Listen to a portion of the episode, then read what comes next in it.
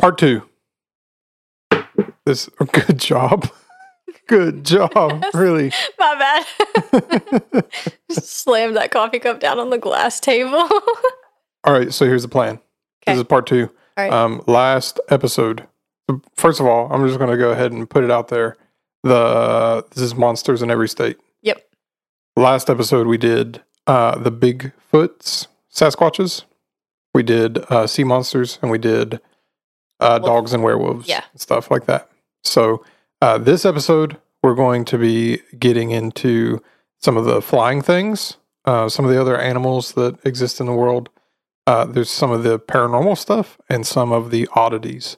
okay. So this is actually going to be like slightly more in line, uh, like as far as content wise than uh, maybe the first part was.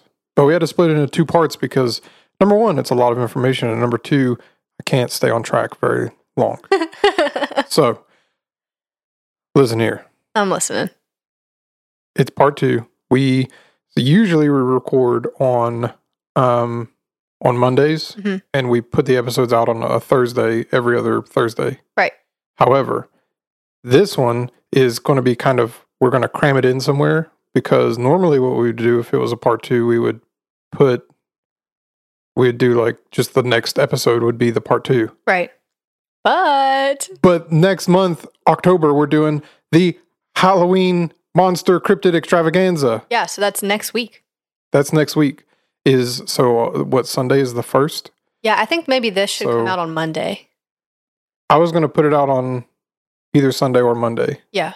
but I don't know. I, I'll figure Surprise. it out. It'll be a surprise. Sunday or Monday, this is going to come out, which is not going to matter because they'll be listening, Listening to, to it, it. and will be in the past. Yeah. So, anyway, so and then we're going to be doing every week. We're going to be doing different monsters. Yes. Do you have those handy or not? I got it, I got it memorized now. What is it? Week one, Mothman, Flatwoods Monster. Okay. Week two, Sheep Squatch and the Grafton Monster. I hope that's correct. Week three, um, Men in Black, Black Eyed Kids, Shadow People, other entities, strange entities. Week four, Not Deer and Wendigos. Yep.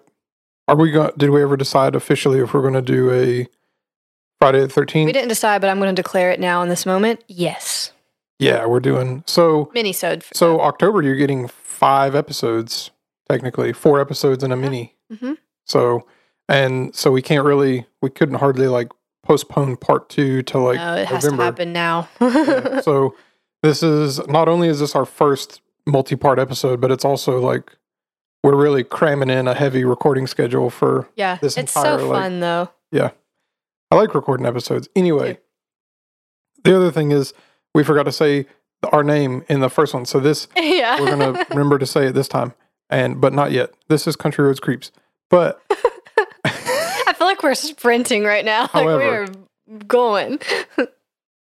also, there we don't have really any announcements.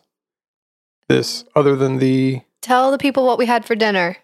we had Olive Garden. Our fave, Olive Garden, Oh, our the fave. podcast favorite. They so I will sometimes from the podcast account comment on Olive Garden's posts, I've seen it on Instagram. and they'll respond to us. So they That's so Olive Garden funny. knows who we are. Yeah. all I want is for like them to give us like a little like I don't know, sponsor us Olive Garden. Yeah, like a little something, something. I don't even we don't even want money. Just give us Alfredo, yeah. and we'll say it on the podcast, and then and it No, it'd be cool if they would, if they, we could get like a sticker or something. like an Olive Garden sticker Yeah. I'll put it I on a water it- bottle. I'll carry it around I'd show it it- off. right here on the front or something. Yeah, Hmm.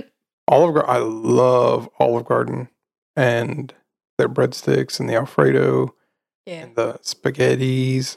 Did you? So they have a, a dessert called zeppoli, and it's basically like a like a sugary bread, like they oh, yeah. kind of like donut texture, Mhm. and they put sugar on it, and then you can get like chocolate sauce to dip it in, and that's really good. And then this year for the fall, they put out a pumpkin uh, cheesecake kind of deal. Ooh. So, so so this is what you could expect, Olive Garden, us promoting your We'll hype you up. you did because we are the biggest Olive Garden lovers. So there's no no bigger Olive Garden lovers than us. Yeah, just check out our Instagram. Yep. Anyway, moving on. Anyway, that's it. So, oh, also Halloween link. So, Amazon, we have a link I mentioned in the last episode. Uh, if you need anything for Halloween season, then you can click the link on the show notes and on the uh, our Facebook page when we do the photos. Thank you for setting that down so lightly. I tried to be gentle that time. I need a coaster. I gave you one. Well, I have two another one. drinks. I need another coaster. Thank you. You know You know that audio that's like the like the drink goblin. It's like yeah. yeah. I had three drinks at work today. I had a tea, a water, and a coffee simultaneously. Oh my gosh. Anyway, Halloween link. the Halloween link, if you need anything for Halloween season this year, uh, this entire month we'll have a link in our show notes. Oh, Are you okay? I have hiccups. Horrible timing. Um, coffee gives me the worst hiccups. I don't even know why I drink it. Anyway, if you need anything for this Halloween season, this is my third attempt at saying it. You can you can click the link in our show notes and on our and on our Facebook page and uh, and it'll take you to uh like a curated thing on on Amazon that shows like all kinds of Halloween. There's all kinds of deals in there. You can get like all kinds of percentages off of stuff, costumes, makeup, uh, candies, uh, decorations. They even have like a section for stuff for your pet. So that's pretty cool. That's cool. Um, and you have to buy stuff for Halloween anyway. So if we can save you money. So click the link, and then anything that you purchase using that link also goes directly to help us. So it's a win-win. it's a win win win. We all win. There's four people that are going to get that office Oh. reference. I missed it. I like The Office, but I missed the reference. Sorry, I let you So- down. It's on their um their uh conflict negotiation episode. okay, I do remember now. so they're talking about like a win win. yeah, They're like, but there is a third option. win. A win win win. We all win. I win too. um anyway so like i said uh, last last episode part one of this the 50 monsters in every state we talked about the uh the big feet uh dogs and werewolves and sea monsters in this one we're going to do flying things and other animals and paranormal and the oddball things so talk while i scroll down the 40 pages of notes that i have um, if you haven't been to Spirit Halloween yet this year, go. They have such cool stuff. We got this talking, not talking, walking zombie hand. You sit down on the floor, it plays music, and it walks itself around the house. It's so fun. it's like the the monsters thing right or the Uh, adams the Addams family, Yeah. yeah. the thing. Yeah. They had a like a bloodied hand and a, a green monster hand too. We got the zombie one. yeah it's scary no, it's not scary. It's fun. Um, so the the good thing about the last thing is the last episode we we actually split it like neatly in half. Yeah, we So got we- to 25, didn't we? Yep. Cool. So well, actually, so this will be starting twenty five, but it's it's neat enough, neat enough for government work. this is flying things. Are you ready? Mm-hmm. Okay. This is where I'll cue the music. Perfect. That was my next Say what? question. I was like, oh, did we skip the intro again? Yes, we did. uh, we're doing flying things. This is Country, Roads Roads Creeps. Please get it together. Oh my gosh. This is it's well so it's like a compilation kind of episode, so there's not really like a neat way to intro everything. It doesn't matter. Move on. But we're doing it. So uh flying things. These are cryptids that fly. Uh in Virginia, there's a monster called the Snallygaster. I have heard of this one, but only recently since we went to Cryptid Bash, I think. Yeah, they had it there and we didn't really know what it was called. Yeah. Well, here I am to tell you about it. Okay. So in Virginia, uh, the Snallygaster, this actually, so this goes back a long time on um, just a lot of like American folklore actually like goes back to when German immigrants were coming over. Um, but the Snallygaster is a bird reptile chimera originating in the superstitions of early German German immigrants, later combined with sensationalistic newspaper reports of the monster. The area of Frederick County, Maryland, was settled by German immigrants in the 1730s. And early accounts of the Snallygaster describe um, the uh, the community being terrorized by this cryptid, and they called it the German is uh, Schnellegeist. It's German for quick ghost. So, uh, the earliest incarnations of the creature mix the half bird features of a siren with the nightmarish features of demons and ghouls. The Snallygaster was described as half reptile, half bird, having a metallic beak lined with razor sharp teeth, occasionally alongside octopus like tentacles. The Snallygaster was rumored to swoop silently from the sky to pick up and carry off its victims. The earliest stories claim that this monster sucked the blood of its victims. Seven pointed stars, which reportedly kept the Snallygaster at bay, can be seen painted on local barns. It has been suggested the legend was resurrected in the 19th century to frighten freed enslaved people. Uh, newspaper accounts throughout February and March of 1909 describe encounters between local residents and a beast with enormous wings, a long pointed bill, claws like steel hooks, and an eye in the center of its forehead. It was described as making screeches like a locomotive whistle. Uh, a great deal of pub- publicity surrounded this string of appearances with the Smithsonian Institution offering a reward for its hide. U.S. President Theodore Roosevelt reportedly considered postponing an African safari to personally hunt the beast. No way. Heck yeah. uh, so this one had to go in last place uh, just because it, it seems like one of those European folk tales that it was brought over by immigrants and then it just kept getting added to and added Yeah. to until it was like this amalgamation of all kinds of different Mhm. myths and it's just totally unrealistic. it does sound pretty scary though. I think I would like to know more about that one on a deep dive. Yeah, it, I mean, it would be pretty cool to do a deep dive on it, Mm. especially being like kind of from the area. Yeah. Um, but uh, so it's it's kind of just became like this really unrealistic depiction of something that could have been really cool, Mhm. in my opinion. At least like the stuff where it's like, oh, it's it was half bird, half demon, and now it also has octopus tentacles, and also it's like it's transparent. like I I'm don't into know. it. Anyway, It sounds scary and cool. um, so also it's supposedly Virginia's most common monster story, but it originated in Maryland. So Virginia just stole it, um, which is lame. You'll have Um, that. And it's not even the most popular thing in Maryland because that sea monster is Chessie. Yeah. So it's like, I mean, second place in everyone's book, I guess. It's a cool concept. Like that the seven pointed stars would keep it away. That's interesting. Yeah. So they paint them on barns and stuff. Yeah. Which around here, all we have painted on barns are like those uh, pouch tobacco. Yeah. well, I I don't know if you've noticed lately, but a lot of those have been turned into like anti tobacco advertisements. I've started seeing a lot of them have been repainted to like say no to vaping and things like that. That's lame. No, it's not lame. It's cool. Chew tobacco leaves. Don't kids. do that. It's bad for you. It's whatever. uh, in New Jersey, the they have got the guess what? the Jersey Devil. Yes, the Jersey Devil. Nice. Uh, so in South Jersey and Philadelphia folklore, uh, the Jersey Devil, also known as the Leeds Devil, is a legendary creature said to inhabit the forests of the Pine Barrens in South Jersey. Uh, the creature is often described as a flying biped with hooves, but there's a lot of variations to that.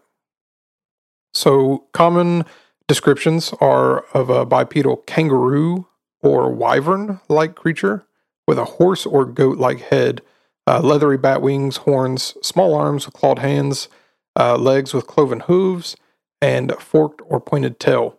It has been reported to move quickly and is often described as emitted a high pitched, blood curdling scream. So the Lenape people, who originally populated the Pine Barrens, believe the area was inhabited by a spirit called, uh, so it's M apostrophe Sing. I don't know how to pronounce that. M Sing? Sure. Sounds like in sync. Tell me why. Um, Im Sing. Imsing, uh, which sometimes took the form of a deer-like creature with leathery wings. According to popular folklore, the Jersey Devil originated with uh, Pine Barrens resident named Jane Leeds, known as the Mother Leeds. Uh, the legend states that Mother Leeds had 12 children, and after discovering she was pregnant for the 13th time, cursed the child in frustration, declaring that the child would be the devil. And in 1735, Mother Leeds was in labor on a stormy night while her friends gathered around her. Born a normal child, the 13th child transformed into a creature with hooves, a goat's head, bat's wings, and a forked tail. Growling and screaming, the child beat everyone with its tail before flying up the chimney and heading into the pines. In some versions of the tale, Mother Leeds was supposedly a witch, and the child's father was the devil himself.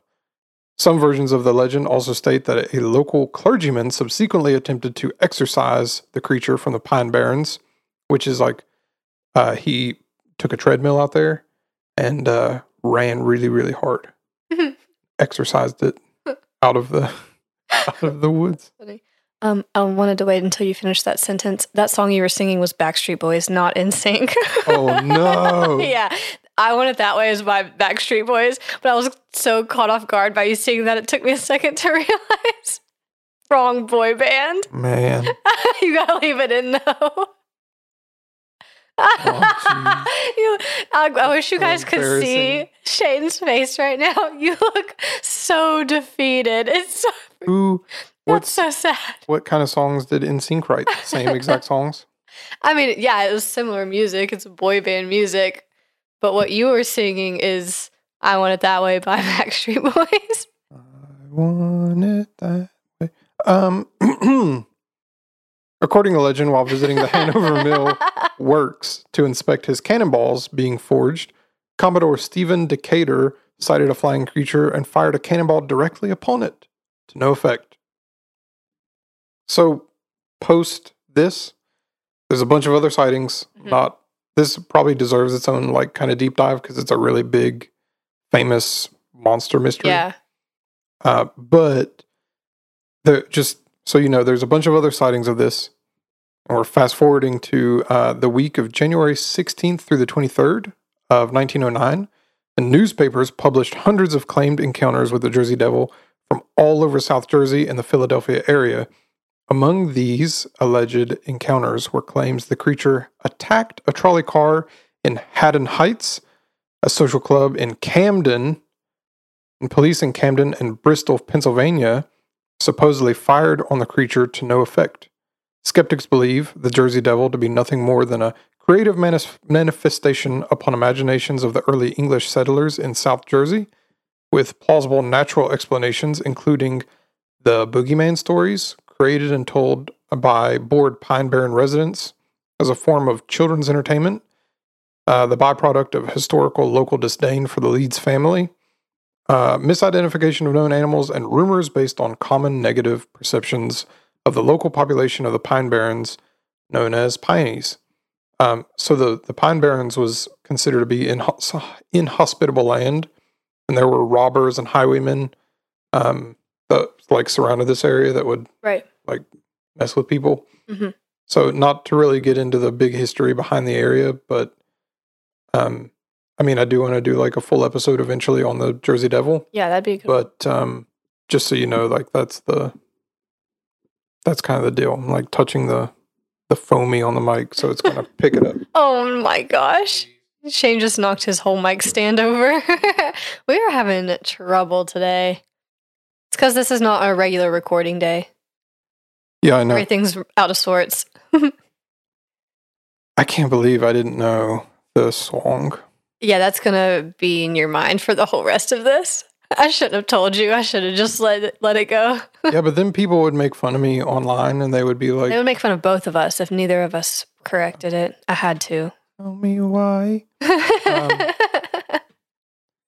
in New Mexico, okay. They've got a monster, a flying monster, in fact, Mhm. called the Teratorns. Hmm.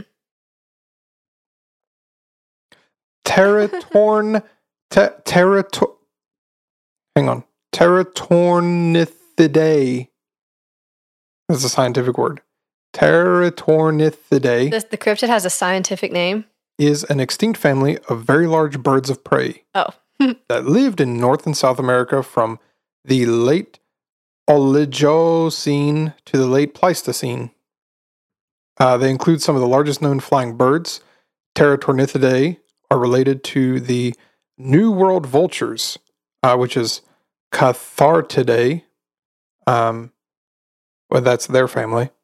Uh, so far, at least seven species in six uh, genera have been identified. So this is a real bird That exists out in the world.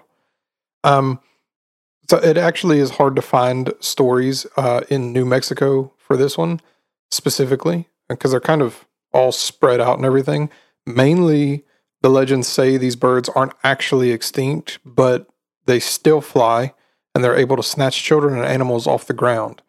Uh, I think a lot of it is tied to Native American mythology and the fact that they found skeletons and fossils of these huge birds keeps the idea alive that they might still exist.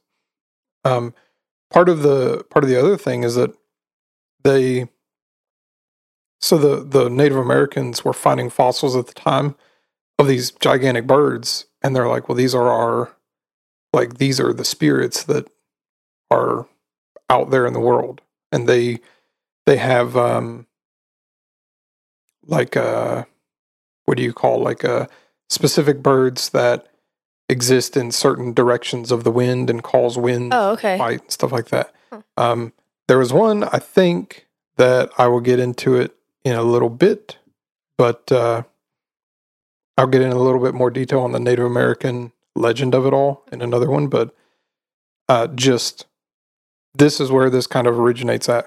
Um, the the fact that like they might still exist kind of seems implausible to me because the sky is completely open.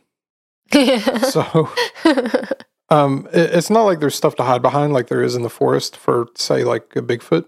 I mean, they could be in like living in this cave in a cliffside somewhere, They could be, and you don't Um, know but they would still have to fly around eventually, which means you would see them, right? unless they're just stealthy.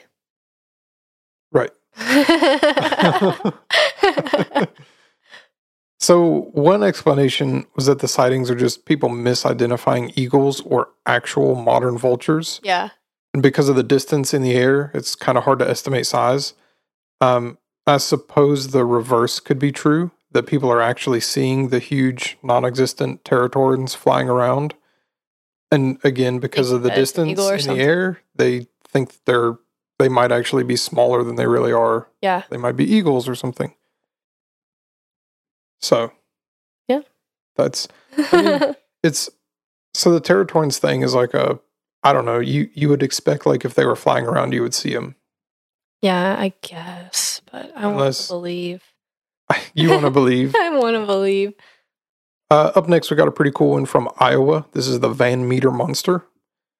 Um, 120 years ago, a strange creature was said to have paid a visit to the small town of Van Meter in Iowa.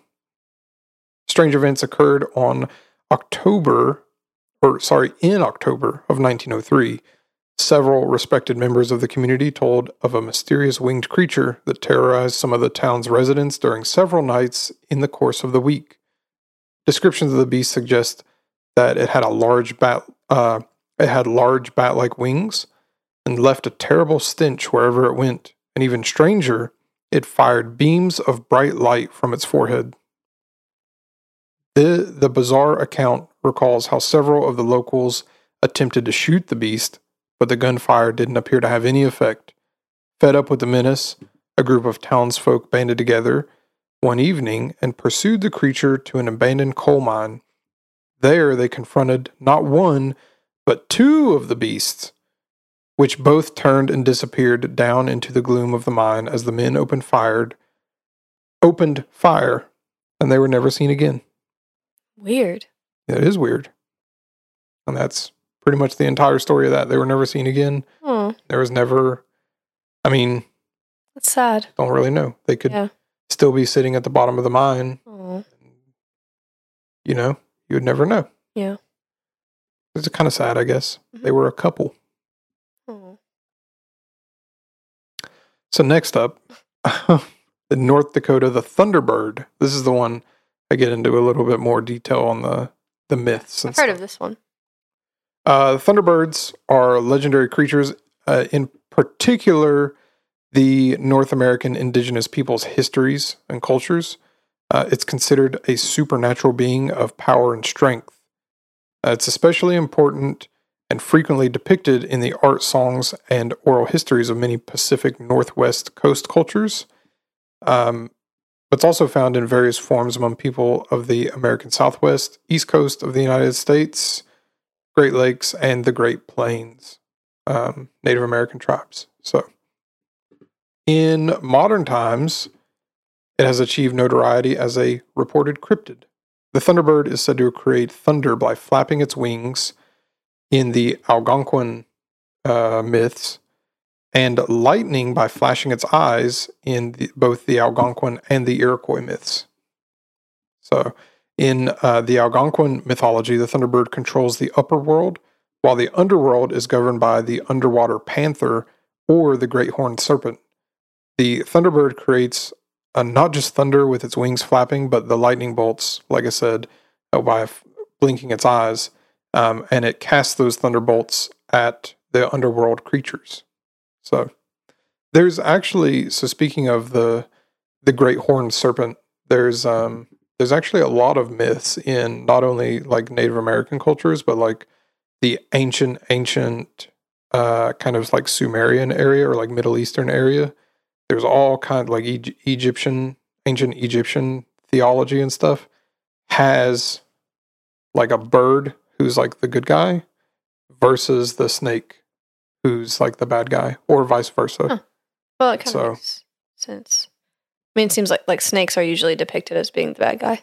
Yeah, well, so that's one of the things is that in a lot of like more Western religion, modern religions, um, Judaism and uh, um, Islam, I, I believe, and Christianity, the serpent is the bad one. Right. But there's actually a lot of the ancient religions where the serpent is the good guy.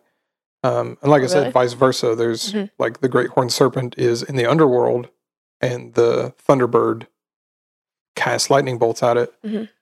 But then some in the Middle East believe that, or like in Egypt and stuff, believe that the serpent was actually the good guy.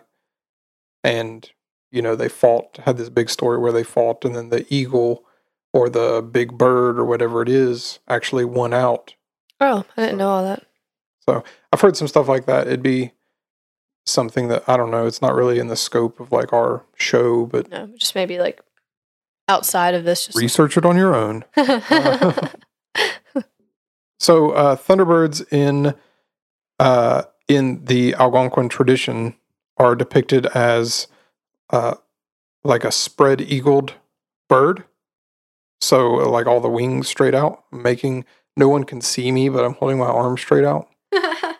Um, so the wings are horizontal with the head uh, profile is like sideways, and uh, it's also common with the fed the head facing forward, and it makes kind of like an X shape on the on their drawings and stuff of it. So the the Ojibwe version of the myth states that thunderbirds were created by Nanabozo to fight the underwater spirits. The thunderbirds also punished humans who broke moral rules. The thunderbirds lived in the four directions and arrived with the other birds in the springtime.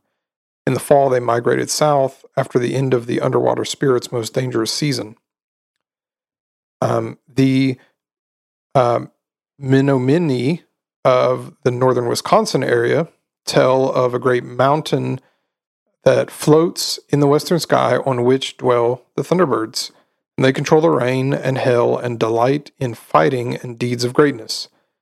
They are the enemies of the great horned snakes, um, and they have prevented these from overrunning the earth and devouring humankind. They are messengers of the great sun himself. So I don't know if the sun is in their culture like a like the sun as like it sits in the sky and like how kind of we look at it or if the sun is a, like an actual spirit in their culture but anyway I have no idea. this gets first place because of all the rich culture and history. in Yeah. it. Um, and also the fact that the native tribes have the stories uh, about this and they're extremely similar kind of leads me to think that it's probably something real, like Mhm. maybe like a pterosaur or like pterodactyl or something. Yeah. That they found fossils of. And that's where the myths originated from that these are these big birds that, you know, have been they they've existed and they've actually seen some stuff that makes these myths up for Mhm. them. So um the Van Meter monster was actually a close second just because of cool factor, Yeah. but Thunderbirds had to win out. So there's that. Job Thunderbirds. So getting into our second subject for today. Other animals. Hmm, This is actually this is actually one of my favorite sections. Hmm. Believe it or not. In Maine, they have an animal called the specter moose. And the specter moose was first seen in 1891 by a hunting guide near Lobster Lake in Maine. Uh, the specter moose also sighted twice again, the second time in which the specter moose had been shot at by a hunter who fired slugs at him. And he said the slugs had no effect and bounced off, and the moose charged at him. Oh, that would be awful. And so, which I, I've heard plenty of hunting stories Yeah. my day, Yeah. and I'm willing to bet that that's like his story of like a shot and I missed, oh, but he didn't want to but say actually it was an albino moose that, was bulletproof. yeah. So and it charged at me. yeah. Um, the next year, a New York sportsman named Howard Van Ness was hunting. He shot the moose, who he described as weighing a ton, being as tall as a camel, with magnificent antlers. The moose had not been affected and again came at Van Ness. The moose was not seen again until 1895 when a taxidermist spotted the moose. The moose was not seen yet again until 1899, where Gilman Brown saw the moose and counted 22 points on each side of its antlers. And normal moose or meese only have 8 to 12 points. Meese, Shane? Isn't that what it is? No. Like geese, no. goose and a geese, No, sir. and a moose and a meese. No. Yes, It's like deer. Deer and deer, moose and moose. geese. You're not going to tell me that doesn't make sense. I'm not saying it doesn't make sense. I'm just saying it's incorrect. Nope. So, All right. In sync. um, so the the spectre moose actually could just be a piebald moose or an albino moose. Um, I want to be a believer on this story too. I like the idea of the bulletproof big albino moose. Yeah. So I want I that to be real. just think that's another hunting story. I mean, probably, but goodness gracious, can't we just pretend? Um, so there's actually a in uh, in the video game Red Dead Redemption 2 Mhm. Um, there you get to you can like go out in like big swaths of wilderness and hunt. Yeah. Um, and they have like a whole hunting mechanic in the game, but there's a part of the game where you hunt like legendary animals or whatever. oh yeah. And so the spectre moose, it's like an albino moose that's actually one of them, but I don't know if they call it the spectre moose, but it's like an albino elk or an albino Yeah. moose or something that you get to hunt. And so it's kind of neat. The But- bullets bounce off of it in the game. No, Hmm. um, but there actually is a Bigfoot in the game. Oh, So that's cool. there's a Bigfoot in the first one that you actually talk to Yeah. and like, like you go hunting for him and he's like, I'm just trying to live my life, man. It's like, Yeah. he can actually speak English to you. That's it's kind of funny. funny. And then in the Red Dead Redemption 2, you find like a it's a uh like a not a skeleton, but like the corpse of a Bigfoot. And it's Oh. kind of like a sad little reference to the previous Yeah. game where Mm. you got to talk to him. So anyway, uh next up, Beast of Busco in Indiana. The Beast of Busco is an enormous snapping turtle, which citizens claim to have seen in 1949. Despite a month long hunt that briefly gained national attention, the beast of Busco was never found. So in 1898, a farmer named Oscar Fulk came uh, claimed to have seen a giant turtle living in the seven acre lake on his farm in uh, Churubusco, Indiana. He told others about it, but eventually he decided to drop the matter. Uh, half a century later, in 1948, two Churubusco citizens, Ora Blue and Charlie Wilson, also reported seeing a huge turtle weighing an estimated 500 pounds while fishing on the same lake, uh, which had come to be known as Fulk Lake. A farmer named Gail Harris owned the land at the time. Harris and others also reported seeing the creature, and word spread. In early 1949, a UPI reporter from Fort Wayne sent the story out on the wire services, and the turtle became nationally famous. Curious mobs of sightseers began to invade Harris's land, forcing state police to be called in for traffic control. And after many doubted the existence of the turtle, Harris made several attempts to catch the beast, including draining the lake by pumping the water into an area sealed off by a dam with the help of Orville Bright and Kenneth Leitch, only for the dam to break when the lake had almost been entirely drained. But despite many attempts, Oscar, named after the original owner of the farm, was never captured. So they call the, the turtle Oscar. That's cute. I like that. Good There, name. there has to be something to that one if they drained a whole lake for it. In Got to be some truth there. March of 1949, an attempt to send a deep sea diver into the pond failed when the wrong equipment was delivered to the Harris Aw. farm. And a photographer for Life magazine, Mike Shea, took 299 photos at the site, but they were deemed uh, unusable. Why? Don't, that's it's just dumb. It's like a, a fire at the courthouse kind of Yeah. scenario. It is. So, okay. Um, Oscar's memory, the the turtle. Oscar's memory lives on in Churubusco's Turtle Days festival held each June. It includes a parade, carnival, and turtle races. A turtle shell labeled Beast of Busco also hangs in the Two Brothers restaurant in Decatur, Indiana. And a small concrete statue of a turtle sits on the sidewalk at the main intersection in the center of Churubusco. The Beast of Busco features in MetaZoo, a cryptozoology collectible themed card game released in 2020. So that's kind of neat. What was the the- game? Uh, It's called MetaZoo. Oh, that's cool. We'll have to look into that. Yeah, it's kind of there's actually a lot of um I'm like losing my mind. Hang on. I'm gonna like wonder if I can like mute myself for a minute. Hang on. Talk uh, talk a second. Okay. Uh, Shane's struggling with his mic. He's doing some adjustments. Pro- Oh, that's so loud. that squeak. Turn yourself back on.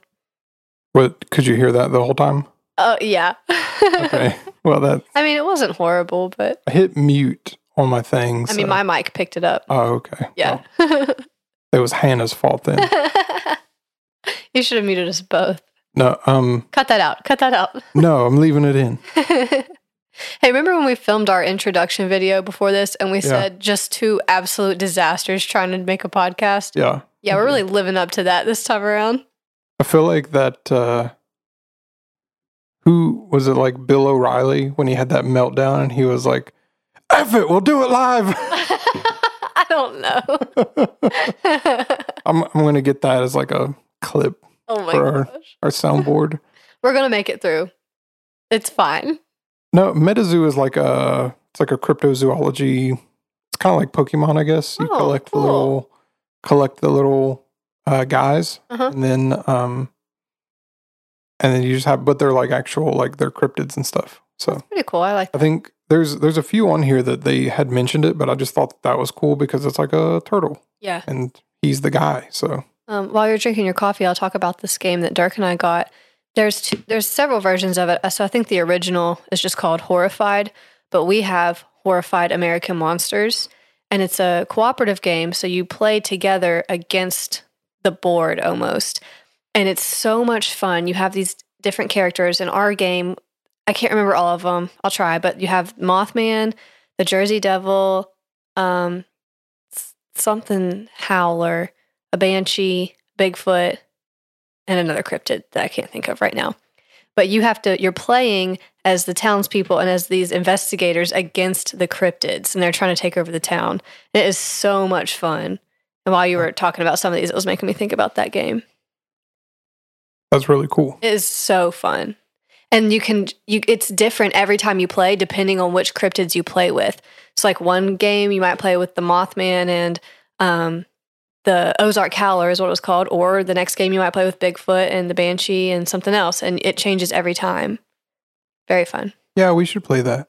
Yeah, we will. It's good. I Um, think in the original Horrified, it has more classic monsters like Frankenstein, vampire, or Dracula, that kind of stuff.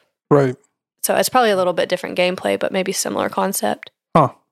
Well, in Wyoming, they've got the jackalope.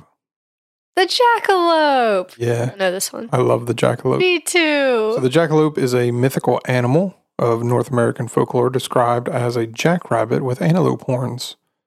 And the word jackalope is actually a portamento. Port, porta, portamento. That's a type of cheese, isn't it? No, that's pimento. I know the like I can see the word in my brain right now that you're trying to say, but I don't Port- know how to pronounce it. Portmanteau. I've only seen it written. I don't think I've ever heard it said out loud, so I can't help you. Portmanteau. I think that's close. It's it's jackrabbit and antelope squished together. So, um, many jackalope taxidermy mounts, uh, including the original, are actually just made with deer antlers, not even Yeah. antelope. So, uh, in the 1930s, Douglas Herrick and his brother hunters uh, with taxidermy skills popularized the American jackalope by grafting deer antlers onto a jackrabbit carcass and selling the combination to a local hotel in Douglas, Wyoming. Thereafter, they made and sold many similar jackalopes to a retail outlet in South Dakota. And another taxidermist continues to manufacture the horned rabbits in the 21st century. Um, stuffed and mounted, jackalopes are found in a bunch of bars and other places in the United States. They actually have one at the Logans that we've been to. oh, really? Yeah, or no, actually, I haven't the, been in there in a long not the time. Logans, the uh, Uh, Texas. yeah, Texas I remember now. I haven't been in there in so long. Yeah. Um. So jackrabbits are actually hares, not rabbits. Do you know what the difference is? Hares are bigger, but I don't know all the specific details. Well, because like you can you can say like, "Hey, there's a hare in my rabbit stew," but you can't say there's a rabbit in my hare stew. Get out.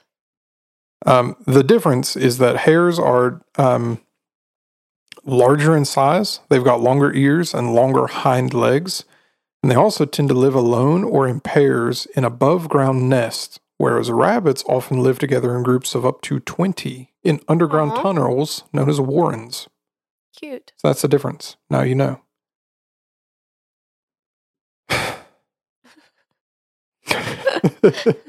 uh, stories or descriptions of animal hybrids have appeared in many cultures worldwide.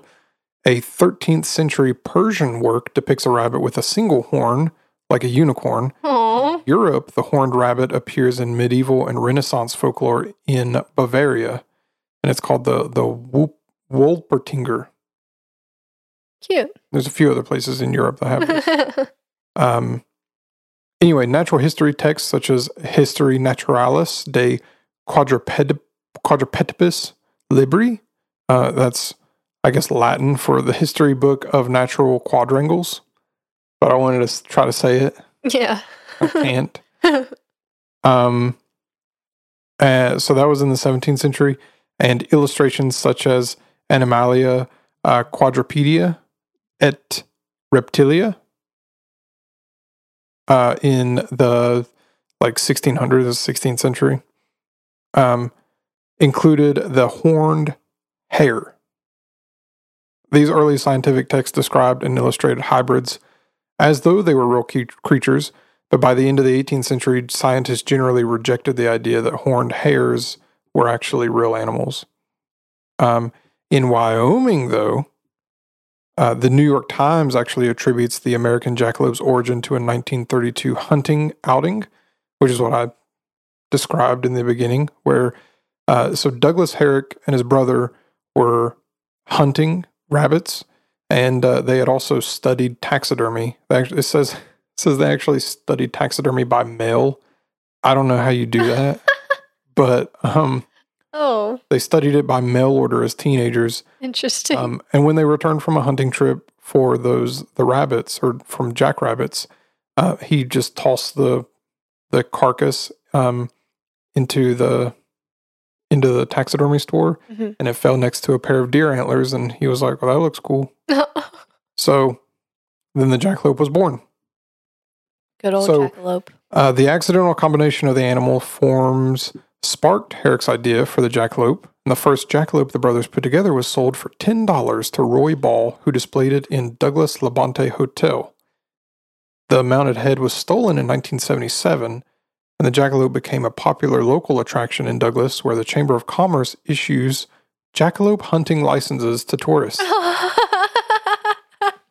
That's funny. Uh, so the tags are good for hunting during official jackalope season, which occurs for only one day on June 31st, oh my god. which is a non existent date.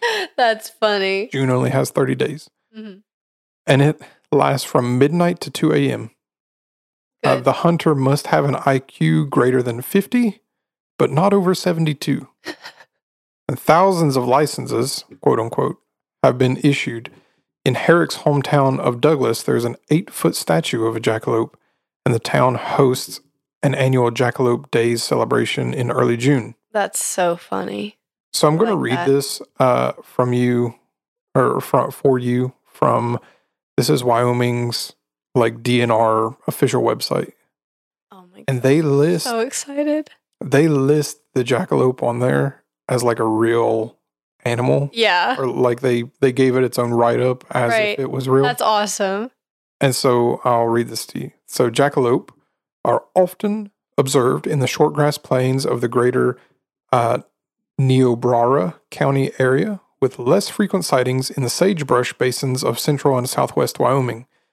Often described as an antlered or horned rabbit, specimens were first collected and prepared by the Herrick brothers of Douglas, Wyoming, local taxidermists. Uh, says jackalope are often most sighted at night, typically around closing time near adult beverage establishments, the preferred habitat of this species. Weekend sightings are much more common than during weekdays. It is reported but unconfirmed that jackalope are attracted to the odor of a fine single malt. That's really funny. Unlike mes- most uh, leporids, that's rabbits and hares, Uh-huh. Jackalope have a low reproductive rate owing to the fact they breed only during summer lightning strikes, despite their ability to sing like a fine tenor. Young are produced very infrequently, but apparently often enough for the species' persistence. Given their secretive nature and unknown population status, there is currently currently no open season for the species in Wyoming. Jackalope fall victim to a host of predators, including coyotes, bobcats, eagles, chupacabras, web-footed wukalars, and the Cherokee devil. Rabbits and hares infected with Shope's papillomavirus, which produce horn-like tumors on the head of the infected animal, should not be mistaken for this wonderfully unique Wyoming species. oh, Wink, wink. that's so funny. I wish they were real. Um, so this gets first place for obvious reasons. Yeah, that's Super cool, amazing. and they like acknowledge it like it's a real thing. Yeah, Like, everybody's in jokes about it. That's hilarious. and the hunting licenses. Yeah. Um, the Spectre Moose, I want to point out, didn't come in last place for lack of trying. It's still a cool story, yeah. but somebody had to come in last place. yeah. And I think the turtle is a cool story Mm-hmm. and also pretty realistic. So the turtle is like, I mean, turtles live for forever Yeah, long time. and they can get pretty big. Yeah, for sure. Um, I don't know about snapping turtles, but I'm assuming like, I mean, as long as you have the food supply and as long as you have the right environment, and the turtle's going to live for a long time, I, I think it could get pretty big. Yeah. So, but the jackalopes, so there's actually this this disease, um, Shope's papillomavirus. It does actually make um, horn-like tumors grow on rabbits' heads. sad. And so they, they think that all of these stories of the like throughout the entire history. hmm That's what it is. Is that these these rabbits actually have this disease? So It's pretty sad. yeah, it is. So anyway, we're getting into the paranormal. Yay! So Spooky. yawn. You need to say something. Spooky. Um, I was changing my bulletin board at school today for to get it ready for October, and I put we're reading spooky good books, and I put put a bunch of O's in it, and I thought that was really funny. And the kid, not a single kid laughed when I told them what I was doing. They just looked at me, and I said, "Okay, never mind." So in Kentucky, So there's that. and I was like, "All right." I mean, I thought that was kind of fun because like ghosts. They're like, "Okay." I mean, yeah, it's whatever. Yes. In Kentucky, you've got. Oh, wow. all right. You all right?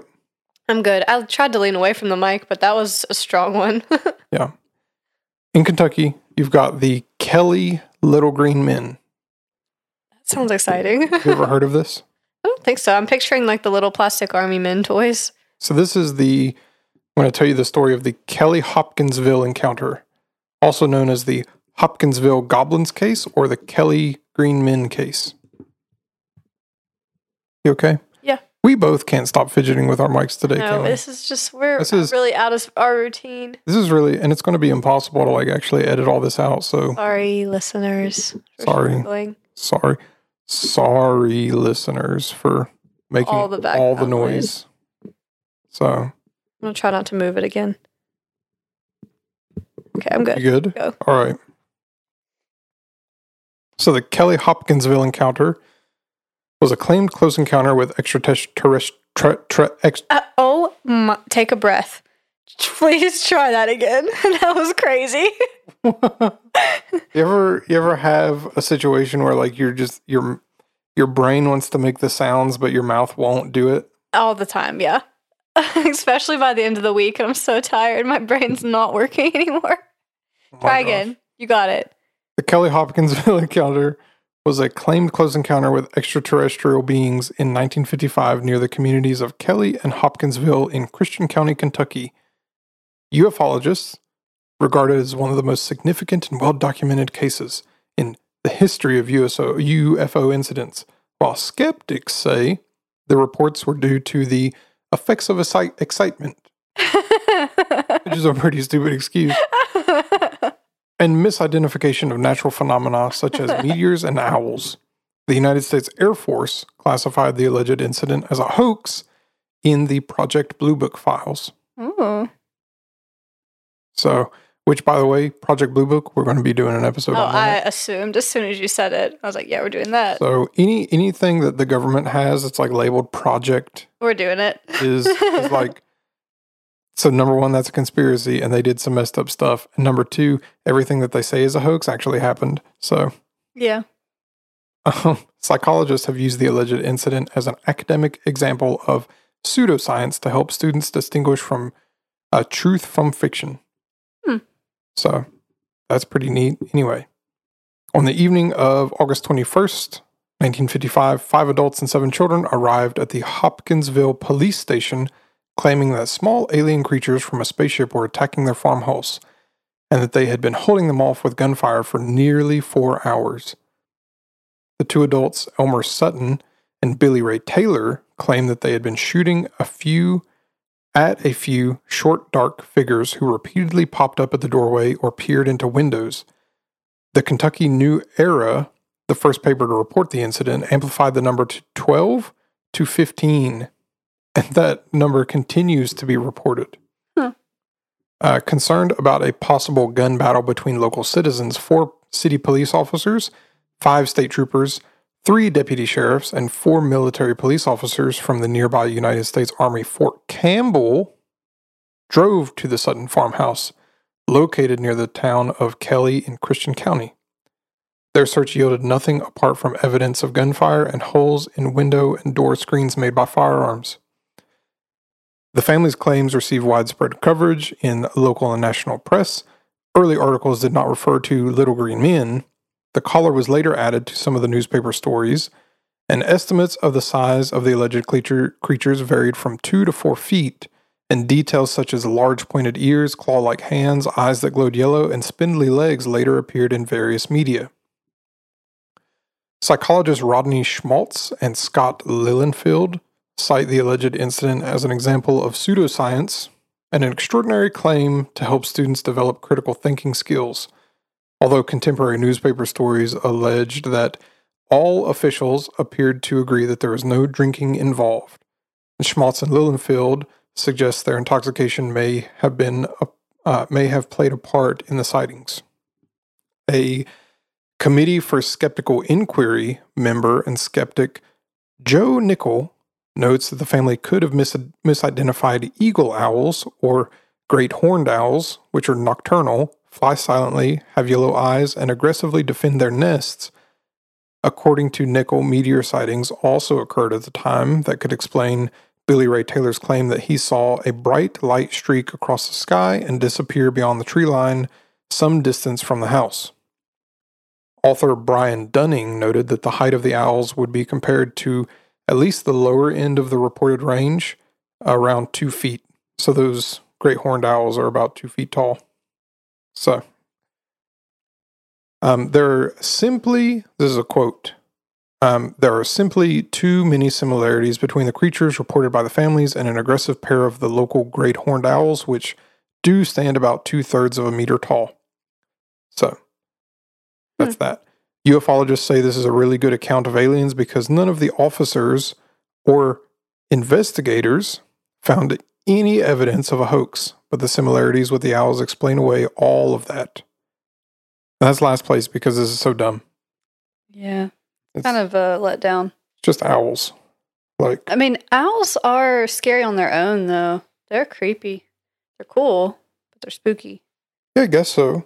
I mean it's it's whatever. Like, I you just, ever seen an owl staring at you at night? No. It's unsettling. I don't like uh, it. In Mississippi, the Pascagoula River aliens.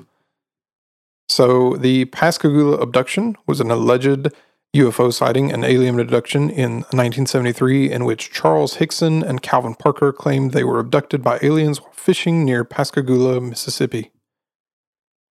On the evening of October 11, 1973, 42 year old Charles Hickson and 19 year old Calvin Parker told the Jackson County, Mississippi Sheriff's Office they were fishing off a pier on the west bank of the Pascagoula River in Mississippi when they heard a whirring or whizzing sound, saw two flashing blue lights, and observed an oval shaped object 30 to 40 feet across and 8 to 10 feet high. Parker and Hickson claimed they were conscious but paralyzed while the three creatures with robotic slit mouths and crab like pincers took them aboard the object and subjected them to an examination. Shane's doing pincers with his hands while he's telling this story. crab hands. Crab hands. Claws. So big, meaty claws. uh, following the incident, Hickson gave interviews and lectures, appeared on television, including an episode of the game show To Tell the Truth, and in 1974 claimed additional encounters with aliens, and in 1983 authored a self published book, UFO Contact at Pascagoula. And Parker later attended UFO conventions and in 1993 started a company called UFO Investigations to produce television stories about UFOs. Aviation journalist and UFO skeptic Philip J. Klass found discrepancies in Hickson's story, noted that Hickson refused to take a polygraph exam conducted by an experienced examiner, and concluded that the case was a hoax.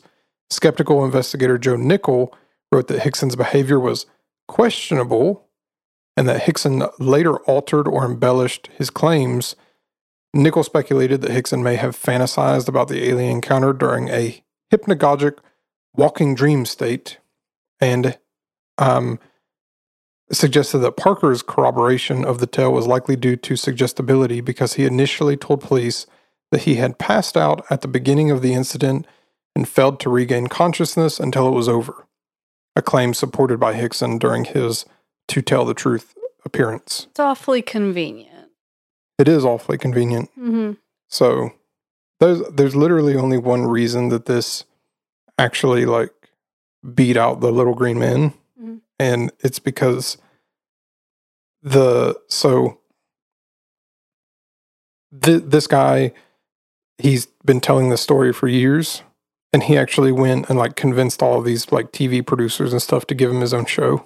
Yeah. So I get I mean he gets brownie points for that, I guess. Yeah. But still I super dumb. it.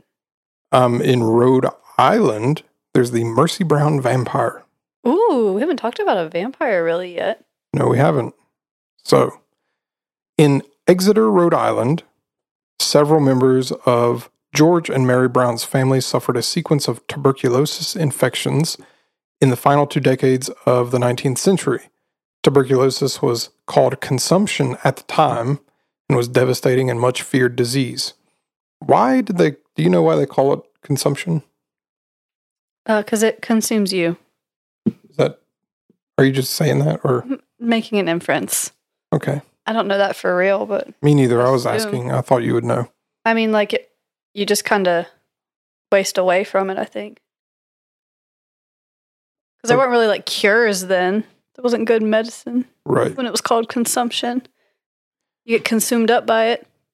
Okay. I'm going to look it up. I- The mother, Mary Eliza, was the first to die of the disease, followed in 1884 by their eldest daughter, Mary Olive. According to her gravestone, um, sorry, I put a period there and I didn't mean to. Fo- followed in 1884 by their eldest daughter, Mary Olive, according to her gravestone. There we go. okay, I was actually right. Okay. Weight loss and the so called wasting away associated with tuberculosis led to the popular 19th century name of consumption, as the disease, disease was seen to be consuming the individual. That's good. In 1891, daughter. That was an interesting response to that. Daughter Mercy and son Edwin also contracted the disease. Friends and neighbors of the family believe that one of the dead family members was a vampire, although they did not use that name and had caused Edwin's illness.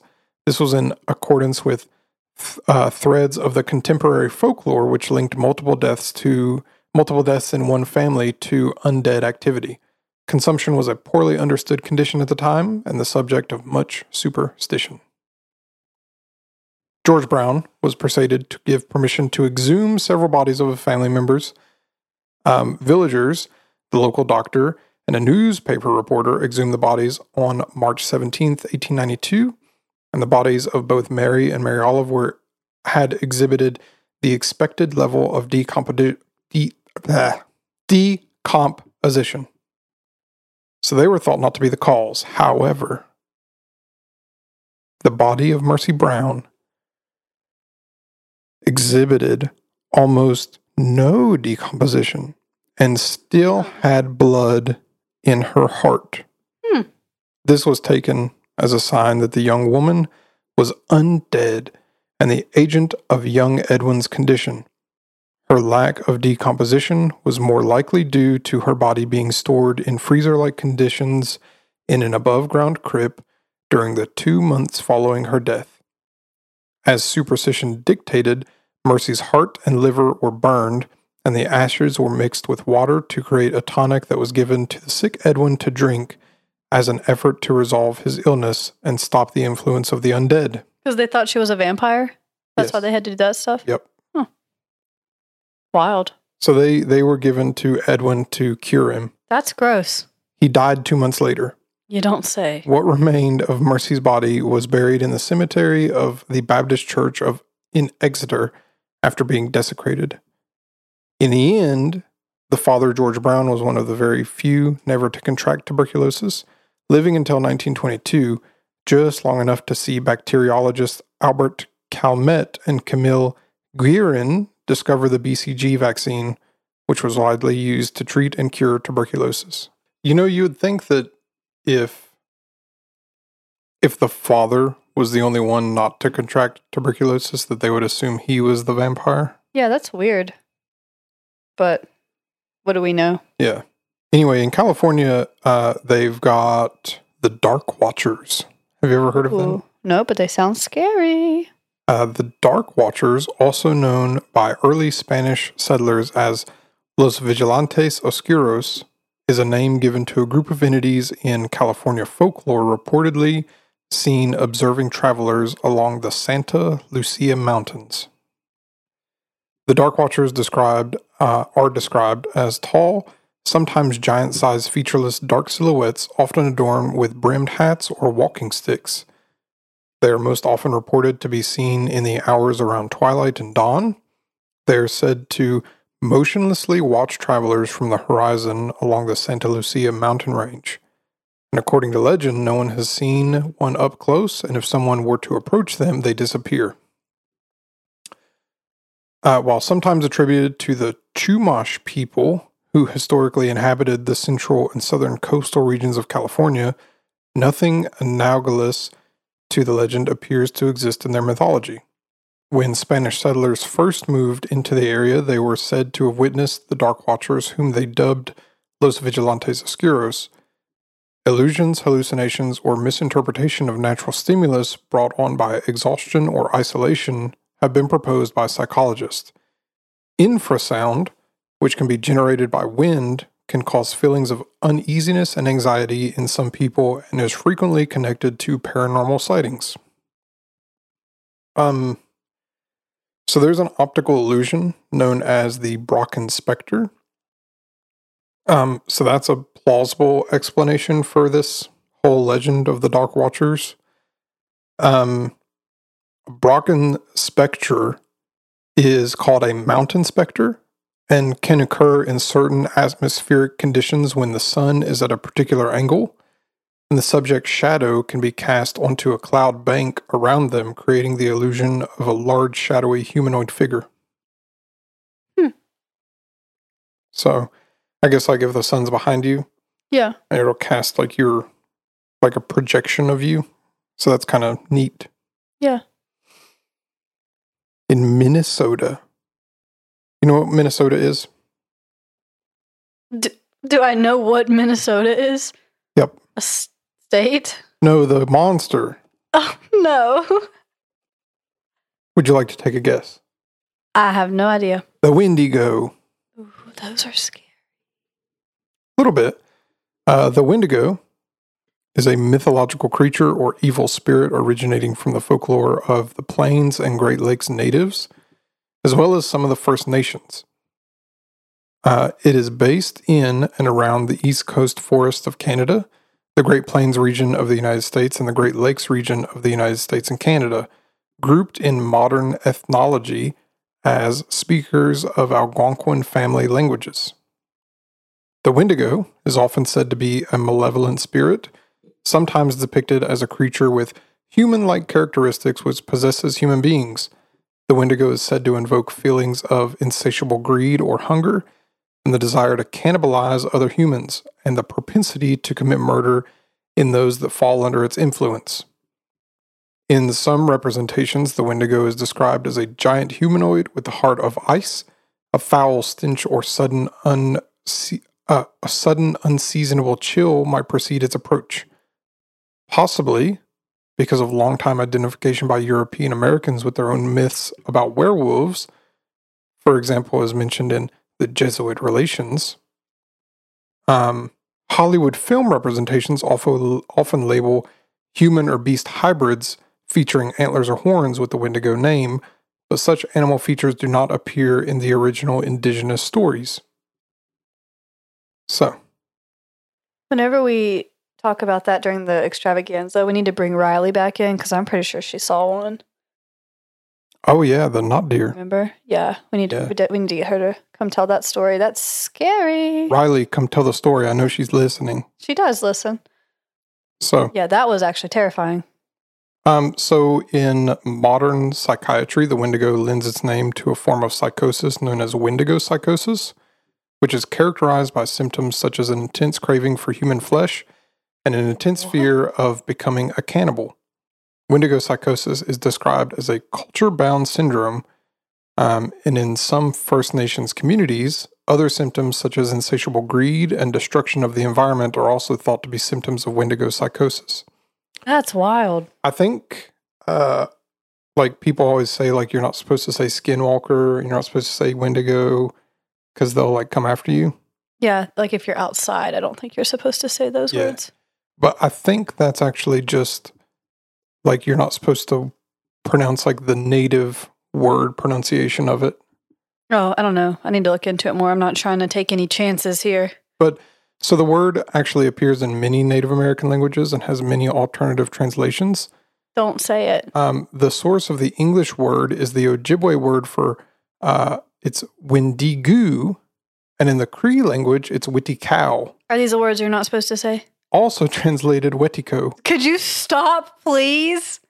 In the other translations include Shane, Wendigo. stop! stop. We're not doing this. Okay. Enough.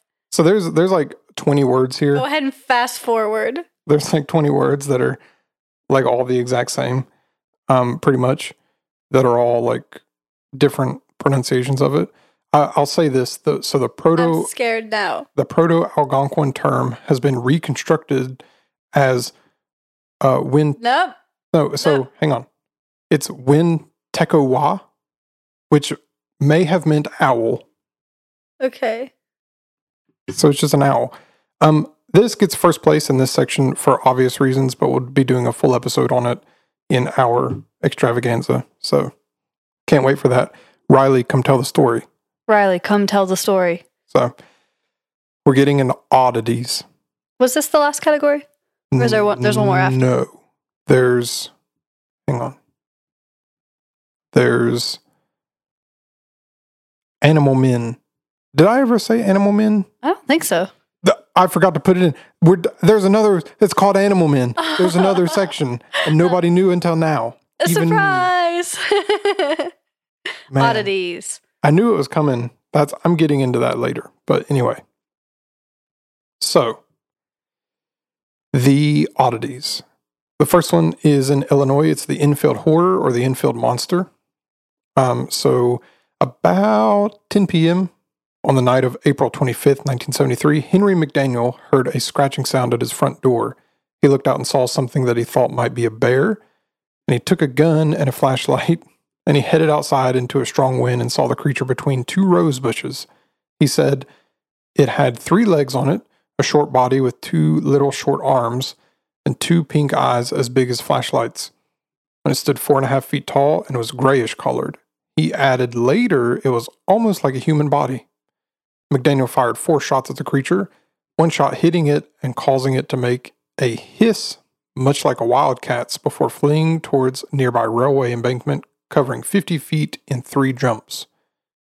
McDaniel called the local authorities, who discovered footprints in the soft earth near the house, which McDaniel described as dog like in shape with six toe pads.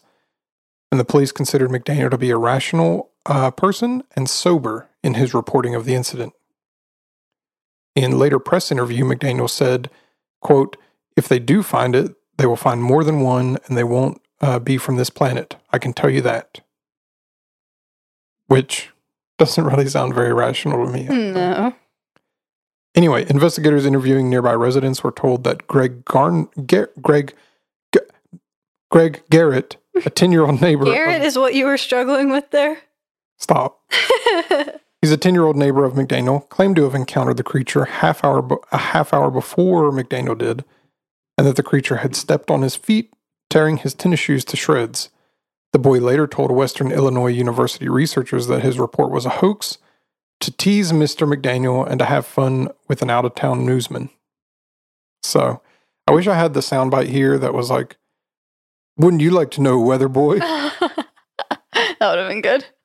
Uh, two weeks later, on May 6, McDaniel called the radio station WWKI, claiming to have seen the creature again at 3 a.m. that morning.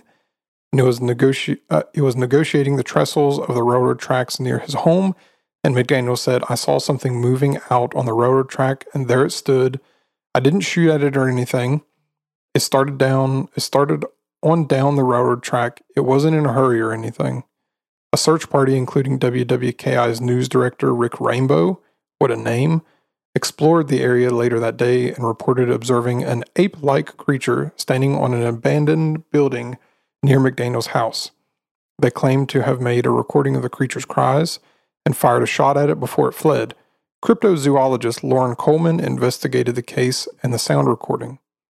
Two days later, after McDaniel was interviewed on a local radio, a local press reported that the police were called to investigate reports of gunfire and arrested five young men from out of town who had come to the Enfield in order to photograph the creature.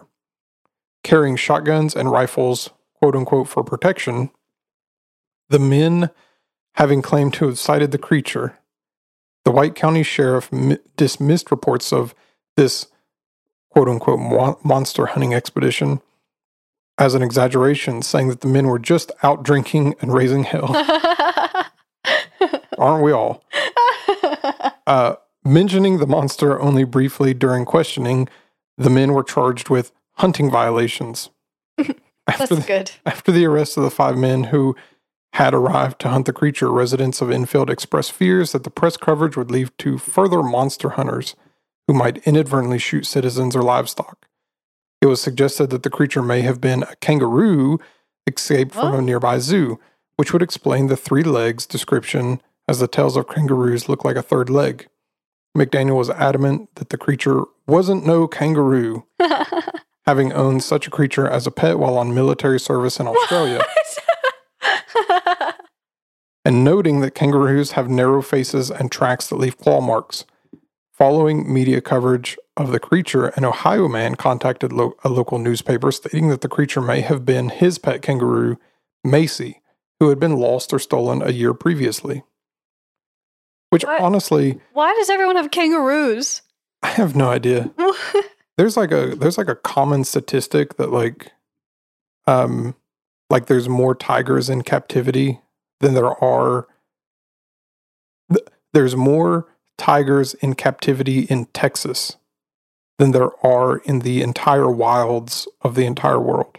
Something like that. That's unreal. That might be an I old statistic that. that like a comedian said or something, but it's like Oh, yeah, that might have been a joke.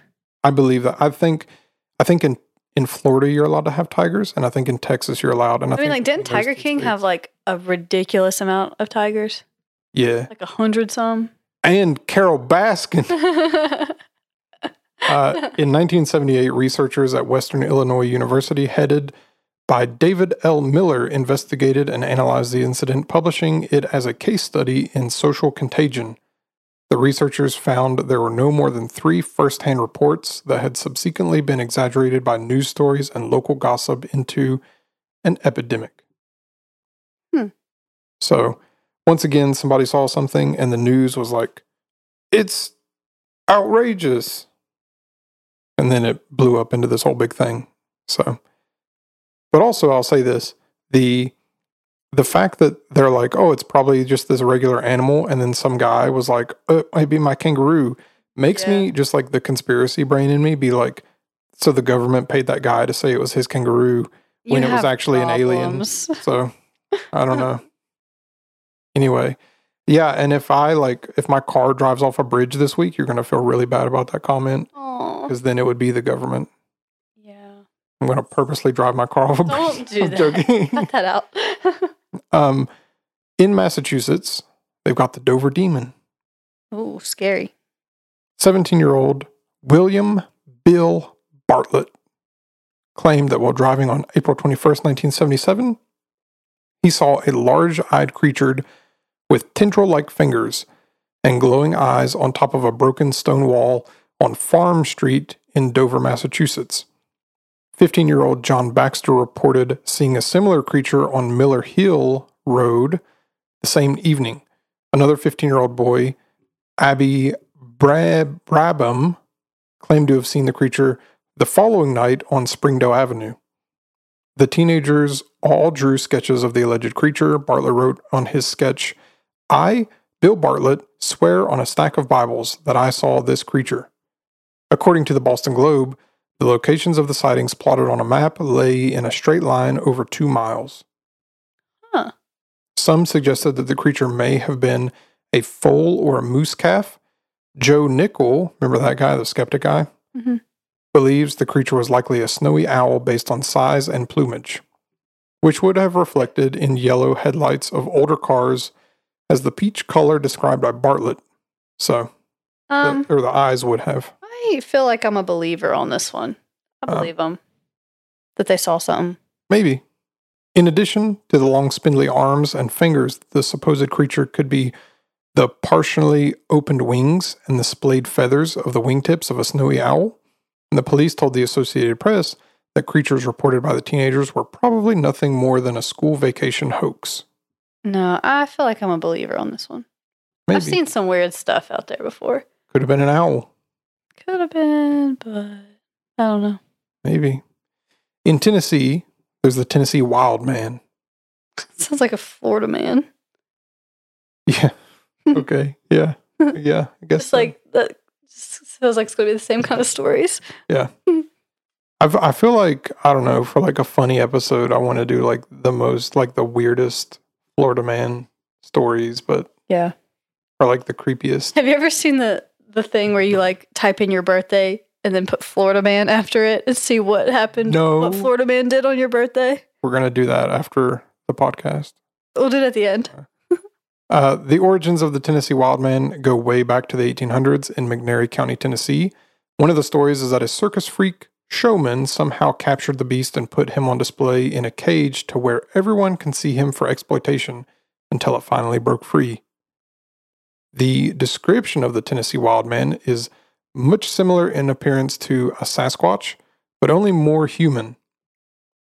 He supposedly has either dark gray hair or dark ginger hair, is about seven feet tall and is always accompanied with piercing red eyes. It is known to spout out disturbing war cries that can frighten anyone that hears it and has a horrible smell that's reminiscent to the skunk ape. It's very aggressive in behavior and could possibly be the arch enemy of the Sasquatch, ironically, often fighting for territory reasons. I never thought of Sasquatch having an enemy. Me neither. Huh. So, it is unlikely that the Tennessee Wildman has lived almost 150 years in the Tennessee mountains. Uh, it may be assumed then that more than one of these creatures exist, or the creature sighting in the Bee Cliffs area could be something else entirely.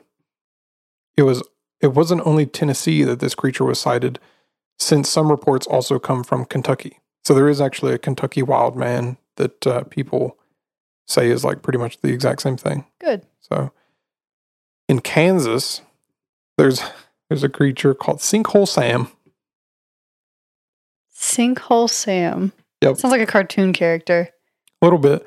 Sinkhole Sam is a worm-like creature said to inhabit a portion of the Inman Lake in Kansas, known as the Sinkhole.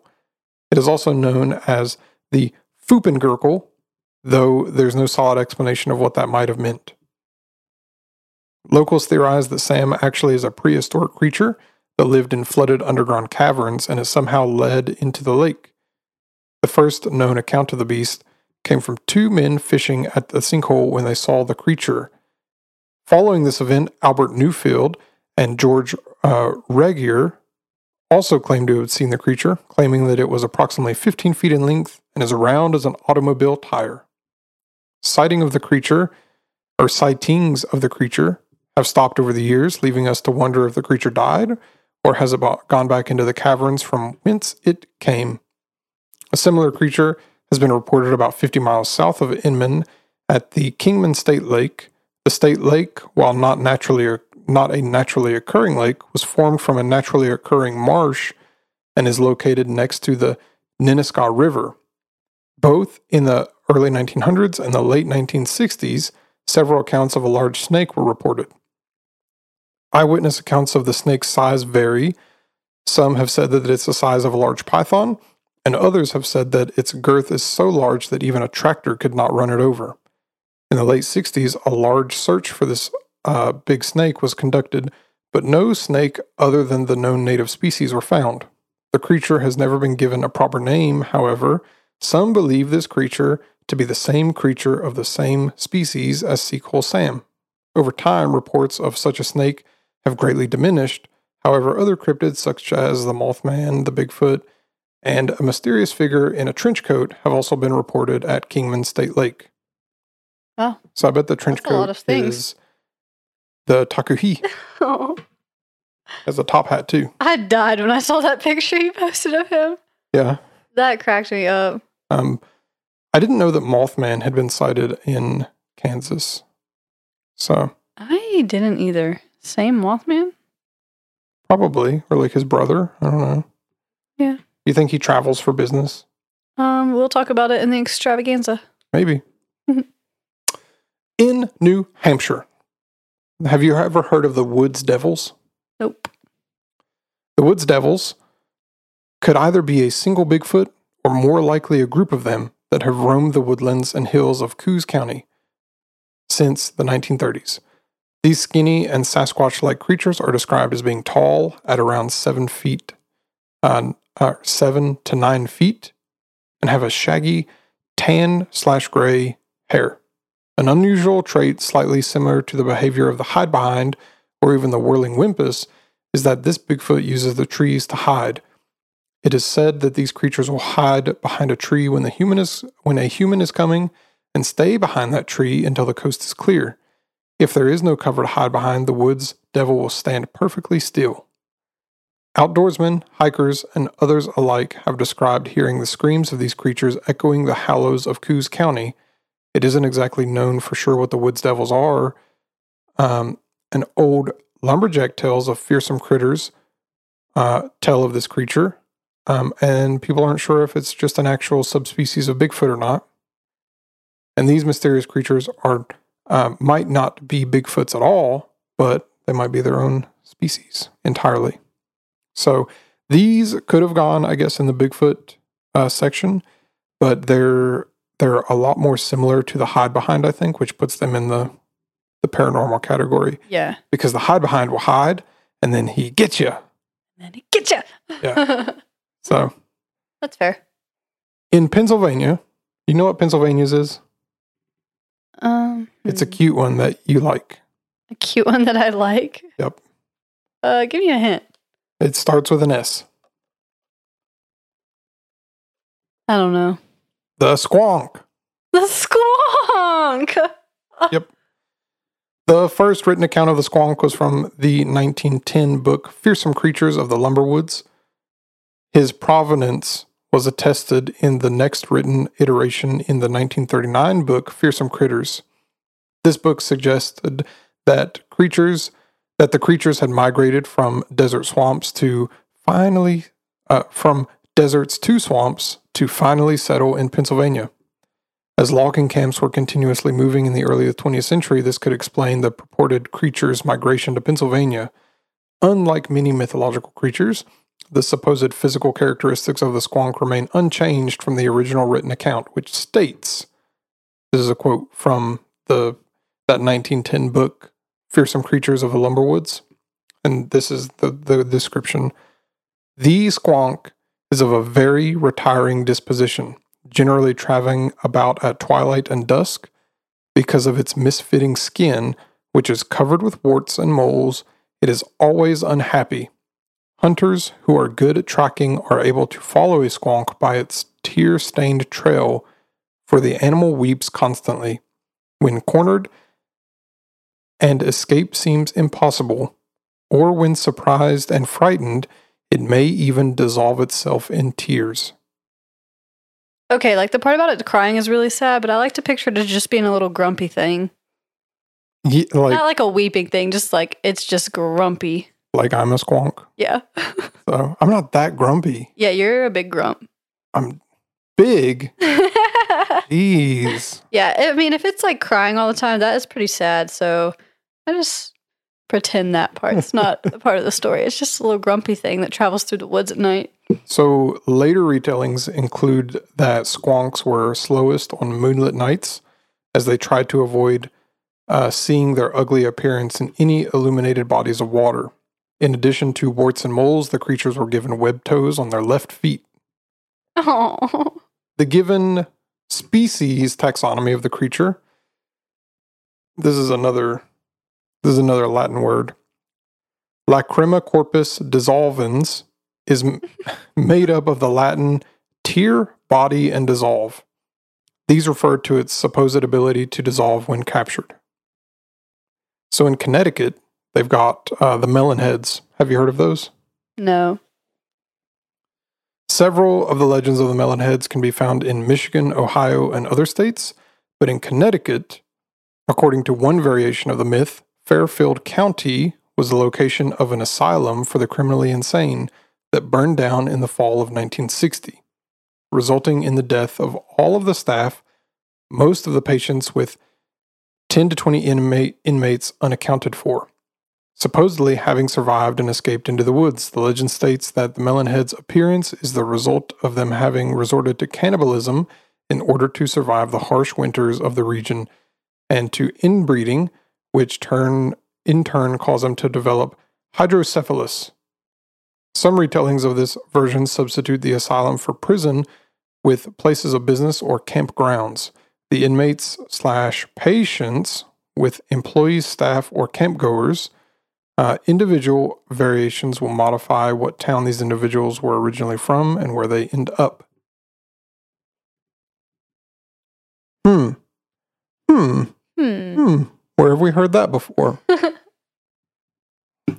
so, according to the second variation, the Melonheads are descendants of a colonial era family from Shelton Trumbull who were banished after accusations of witchcraft uh, were made against them, causing them to retreat into the woods. As with the first version of this legend, the variation attributes the appearance of the melonheads to inbreeding, and melonheads allegedly prey upon humans who wander into their territory.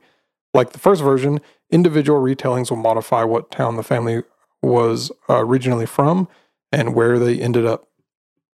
Stories about deformed country people who keep to themselves are common in legends. While the legend of the Melonheads is more widely told throughout southwest Connecticut, one of several other similar legends of deformed or mutated humans can be found in various locations of Fairfield and New Haven County. The legends have been told in overlapping communities, where some individuals would tell versions of one legend alongside other individuals who would tell versions of another legend. Over time, the overlapping of oral tradition may have allowed the cross contribution of elements to each other. So That was a sad one. yeah, a little bit. In Hawaii, there's the Menehune. Have you heard of that? Mm-mm. Ooh, well, you're gonna like it. Okay. Menehune are a mythological race of dwarf people in Hawaiian tradition who are said to live in deep forests and hidden valleys of the Hawaiian Islands, hidden and far away from human settlements. The Menehune are described as superb craftspeople. They built the temples, fish ponds, roads, canoes, and houses. Some of these structures that Hawaiian folklore attributed to the Menehune still exist. They are said to have lived in Hawaii before settlers arrived from Polynesia many centuries ago. And their favorite food is the mai, which is a banana, and they also like fish. Legend has it that the Menehune only appear during the night hours to build masterpieces, but if they fail to complete their work in the length of the night, they will leave it unoccupied. No one but their children and humans connected to them can see the Menehune.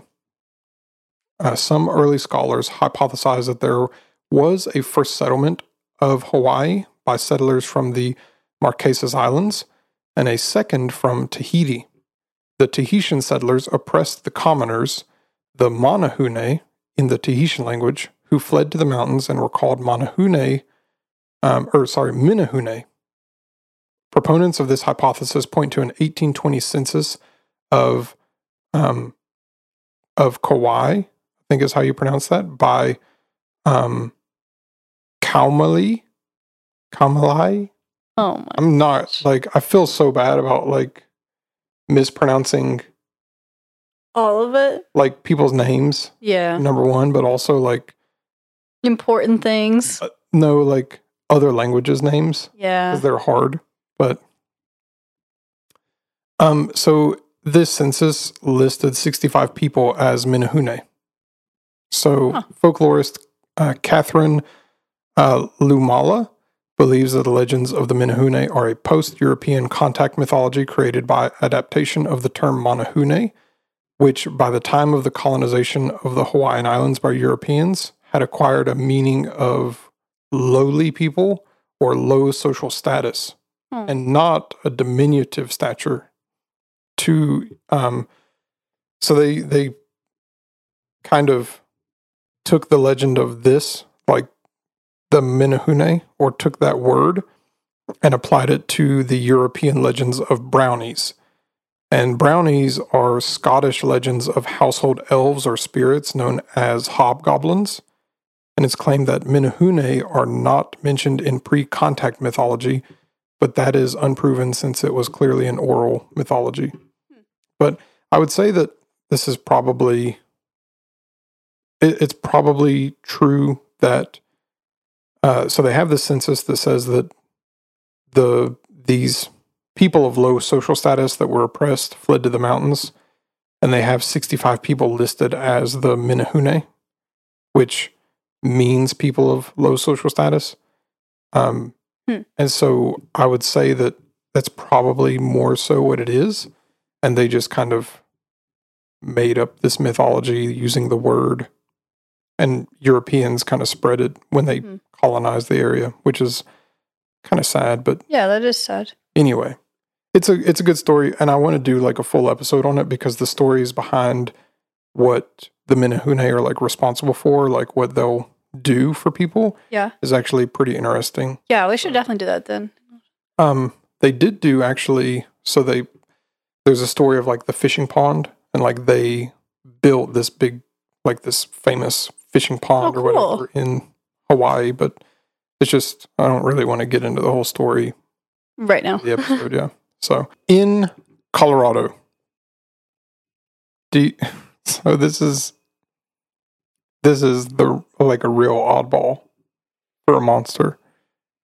In Colorado, they have the slide rock bolter. Do you do you even want to hazard a guess at what that is? The slide rock boulder? Yeah, Bol- bolter, not Bol- boulder. Bolter. Yeah. Um, something that causes rock slides mischievously. That's kind of close.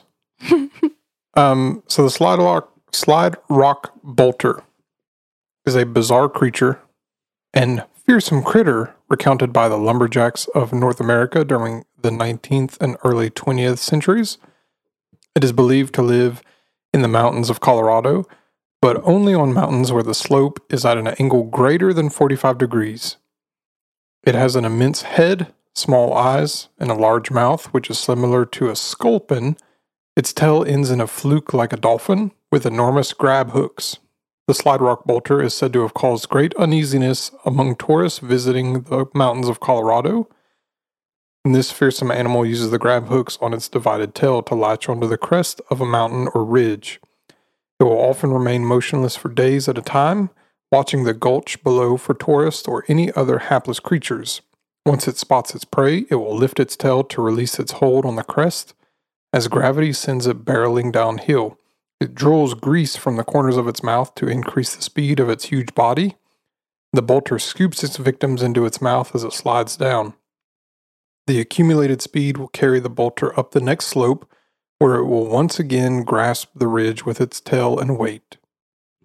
I can barely visualize that. There's a lot going on. Whole parties of tourists are reported to have been gulped down at once. The animal is a menace not only to tourists, but to the forest as well. What? It's just the animal is a menace. That's just funny. Many spruce covered slopes have been rendered wastelands by the bolter as it knocks down the trees uh, by their roots or mows them down as if with a scythe. A forest ranger, whose district included the rough county between Ophir Peaks and Lizard Head, conceived the bold idea of deceiving a slide rock bolter to slide down to its own destruction. A dummy tourist was outfitted with a plaid Norfolk jacket, knee breeches, and a guidebook to Colorado. The dummy was filled with powder and, and fulminate caps and posed in a conspicuous place. The next day, the false tourist attracted the attention of a bolter that had been hanging for days on the slope of Lizard Head. The creature attacked. The resulting explosion flattened half the buildings in Rico, which were never rebuilt. The remains of the unfortunate bolter made many a meal for the local buzzards that summer. So they blew it up. Are there any like pictures of this thing? Not real ones, Man, but I can show you like a, an artist's rendering of it. It's so stupid looking. like that's a great story, but because of the way it's told, there would if it was real, there would absolutely be pictures of it. Yeah, you would think. So the I'll go to images. This is like kind of what we're talking about. Oh, So- it looks horrible. Yeah, so you can see, and I'll post these to our Instagram too. You can see where it's hanging on to the top of a mountain by its tail, and then it it has a big mouth with teeth, and it slides down, and it's gonna it's gonna get you. So, it gets you. but uh, I think this was like a myth or something for. Well, I mean, I I guess obviously not like I think, but it's obviously got to be some kind of a myth that was passed down for like lumberjacks, just as like a story to tell, Yeah. but about like rock slides. Yeah, that makes sense. or mudslides or something like that. So, Mhm. anyway, we're going on to our last section. This is animal men, and these are so these are a few things that didn't really fit. They don't fit in the animal category. They don't fit in the other sections, and so I had to make an animal men section. Okay. And these are going to be our last like four, three or four. Gotcha. So, in Vermont, there's the Northfield Pigman. Oh, I've heard of this one. So, Sam Harris, also known as the Pigman of Northfield, is the legend of a boy at 17 that went missing in the hills of Northfield, Vermont in 1951. So, Sam Harris is often described as being covered in white hair and wears the face of a pig. It's unknown if the pigman is Sam Harris or the beast that ate Sam Harris, so the monster could actually be some sort of cannibalistic Bigfoot. Ugh. The night before Halloween, October 30th, 1951, Sam set out with eggs in hand for what he called picket night, a night of mischief. The next morning, when his parents awoke and found him missing, this set off a huge search party that lasted weeks and involved hundreds of locals over hundreds of square miles, although never found.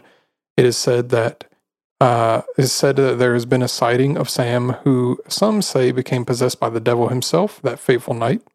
Sam Harris is known to slaughter pigs, eat their entrails, hollow out the pig's head, and wear it over himself while terrorizing the New England town locals. That's horrendous. Sam supposedly still haunts the hills surrounding Devil's Wash Bowl. Rumor has it he lies with the pigs and is also known for bestiality, spawning half man, half pig offspring. Years later, some high school kids were out drinking behind the school one night during a dance when this thing came walking out of the woods on two human legs. It was naked, covered in white hair, and was wearing a hollowed out pig's head like some grotesque mask. So this seems just like a local legend made to scare kids, and a lot of hoaxes probably surround this. I'm sure people dress up like every year as the pigman. Yeah. Um, and also just probably just a bunch of kids saying they saw it just to scare each other. Um, and this only gets beaten out by the next one uh, Hmm. called The Lizard Man of Scape Ore Swamp because of this ridiculous story that I'm about to tell you. okay. So, um, in the folklore of Lee County, South Carolina, the lizard man of Scape Ore Swamp, also known as the lizard man of Lee County, He is an entity said to inhabit the swampland of the region, first mentioned in the late 1980s. The reported sightings and damage attributed to the creature yielded a significant amount of newspaper, radio, and television publicity. On June 14, 1988, the Lee County Sheriff's Office investigated a report of a car damaged overnight while parked at a home in the area of Browntown outside of Bishopville, South Carolina, on the edges of the Scape Ore Swamp. Um, the car reportedly had tooth marks. By the way, I don't remember if I said this whenever I started this one, but this is from South Carolina, by the way. Okay. So, uh, the car reportedly had tooth marks and scratches with hair and muddy footprints left behind. Sheriff Liston Truesdale noted this was the start of various claims that eventually coalesced into a story about a lizard man in the swamp. Prompted by the news of vehicle damage, 17 year old local Christopher Davis reported to the sheriff that his car was damaged by a creature he described as green, wet like about seven feet tall, and had three fingers, red eyes, skin like a lizard, snake like scales, etc., two weeks prior. According to Davis, he was driving home from working the night shift at a fast food restaurant when his car got a flat tire. After fixing it, he saw a creature walking toward him. Davis got in his car and began to drive, but the creature was soon on top of the car. He applied the brakes, causing the creature to roll off of the car, giving Davis enough time to escape. Coverage by newspapers and media resulted in increased attention for his claims. Local businesses began selling Lizard Man t shirts, and the local Chamber of Commerce encouraged the media attention as good for the community. That's so funny. They started selling merch right away. Right away. I love that. Professor of Religious Studies Joseph P. Laycock described the media friendly and subsequent cult appreciation for this and other similar claims as following a predictable chain of events a strange sighting, media attention, more sightings, and then followed by visits from curious tourists and monster hunters. Skeptical investigator Ben Radford states that the details of Chris Davis's story do not hold up under scrutiny. Sheriff Truesdale stated that Davis's story was never wavered, but Radford writes that this isn't true. Over weeks and months, repeated tellings and details changed many times from having scales to the creature being packed with mud, how far away Davis was from the creature when he first saw it, and whether or not it attacked the car. Radford questioned how Davis was able to see details of a lizard man creature at 2 a.m. when there was no lighting nearby in a heavily wooded area when the moon was not bright. If if this was an aggressive creature, why are there no other credible sightings? According to Radford, the timing of Davis's story didn't make sense. If Davis saw the creature in the shadows while he was closing the trunk of his car, Davis still had to get back into the car and take off. Yet Davis claims that the creature was so fast it caught up to the car when he was doing 40 miles an hour. Reports vary with the source that Davis told the police about the attack two more or two or more weeks later. After investigating, Radford states that the polygraph test administered to Davis may have been a publicity stunt by Southern Marketing Incorporated, a company, quote unquote, arranging personal appearances for Davis. Another curious issue is that there are no photographs of the damage to Davis's car, which provide some evidence that something happened. Newspaper accounts give various descriptions of the damage to the car, and one local newspaper, Davis is quoted as saying he escaped with no more than a scratch on his fender. Radford states that Davis's report is quite literally incredible, riddled with both implausibilities and impossibilities. It may be insincere, or it may be a hoax, but in either event, no hard evidence of the creature has ever been found. Investigator Alicia Lutz has suggested that what Davis saw that night was actually a local butterbean farmer, Lucius Elmore, who was guarding his shed that night after recent thefts. Excuse me. Elmore claimed he heard a car tire blow out, thinking it was thieves, walked out to the road to confront them. Elmore said when Davis saw him, he screamed and took off. so, Oh my gosh. so not only is this like, I don't know, like he got scared of something in the dark and Yeah. ran away, but he was like made up this whole story of like it's the lizard man, and it turns out it's a bean farmer. it was a neighbor. So, all right, don't hate me, okay? Mm, Don't please don't hate me. mm. the second place for the for the animal men is from West Virginia. Shane, we are at the 49th story and you're going to put us in second place. Wait until you hear first place. Okay. I didn't do it. I'm skeptical. I didn't want to do it because I wanted to. I did it because I really believe in my heart it deserves it. All right, as long as this is integrity. In West Virginia folklore, the Mothman is a humanoid creature. You, you're not putting Mothman as number one. You know how seen- I feel about Mothman. I know. It was so bad. Oh my gosh. She's reportedly seen in the Point Pleasant area from November 15th, 1966 to December 15th, 1967. The first newspaper report was published in the Point Pleasant Register, dated November 16th, 1966, titled Couples see man sized bird, creature, something. The national press soon picked up the reports and helped spread the story across the United States. The source of the legend is believed to have originated from sightings told out of migration, sightings of out of migration sandhill cranes or herons. Creature was introduced to a wider audience by Gray Barker in 1970 and was later popularized by John Keel in his 1975 book, The Mothman Prophecies, claiming that there were paranormal events related to the sightings and a connection to the collapse of the Silver Bridge. The book was later adapted into a 2002 film starring Richard Gere. On November 15th, 1966, two young couples from Point Pleasant, Roger and Linda Scarberry, and Steve and Mary Mallette, told police that they had seen a large white creature whose eyes glowed red standing at the side of the road near the TNT area, the site of a former World War II munitions plant. Linda Scarberry described it as a slender, muscular man about seven feet tall with white wings and said that she was unable to discern its face due to the hypnotic effect of its eyes. Distressed witnesses drove away at high speed and said that the creature flew after their car, making a screeching sound, and it pursued them as far as Point Pleasant city limits. And I'm not going to go into too much detail on this one because you, Hannah, are going to do like a full deep dive and like a week or something. Yeah, and I'll say that he's number one. Uh, and he's number one.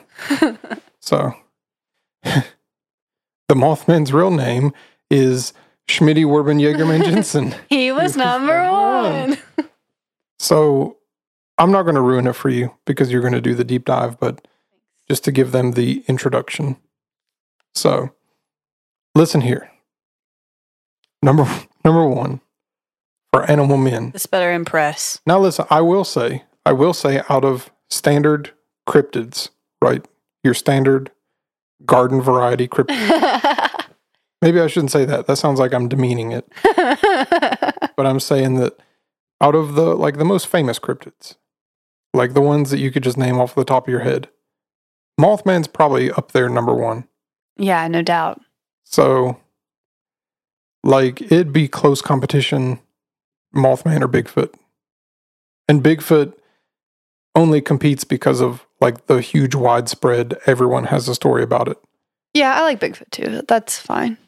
But number one for animal men is in Ohio, the the Loveland Frogmen. If a frog had pockets, it'd carry rocks to throw its sled. I want to be mad at you, but you're making me laugh. In Ohio folklore, the Loveland Frog, also known as the Loveland Frog Man or Loveland Lizard, is a legendary humanoid frog described as standing roughly four feet tall, allegedly spotted in Loveland, Ohio.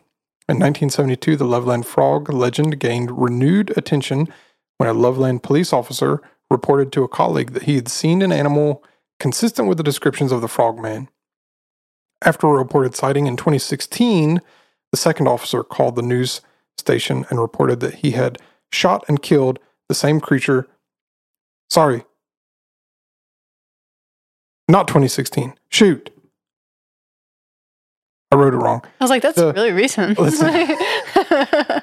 This was I was finishing all of my research at like like I don't know, midnight. yeah, Not this most recent midnight, but it was when you prepared. Yeah. So I was I like go through and like copy and paste like blips of things and like piece them together into real sentences. So when when did this happen? Do you remember? Not 2016. no. No. Uh, So we'll just move past it. uh second officer called a news station to report that he had shot and killed the same creature some weeks after the 1972 incident and had identified it as a large iguana that was missing its tail. According to various legends, the creature was first sighted by a businessman or traveling salesman driving along an unnamed road late at night in 1955, with some versions of the story specifying the month of May.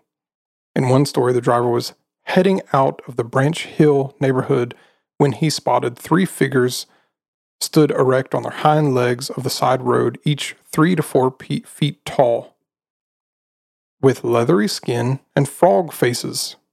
In other versions of the story, the creatures were spotted under or over a poorly lit bridge, and one held a wand over its head that fired sprays of sparks. In 2023, the Loveland frog became the city's mascot, and the frog dressed as a frog, uh, or sorry, the frog dressed as a frog prince debuted at the city's annual Hearts of Fire weekend celebration and appears at other city events. Now that is the star power that we're looking for in a cryptid. It. I see the face you're giving me. So listen, listen, listen, listen. I have a confession to make. Okay. The Loveland frog I, is not really number one. It's Mothman.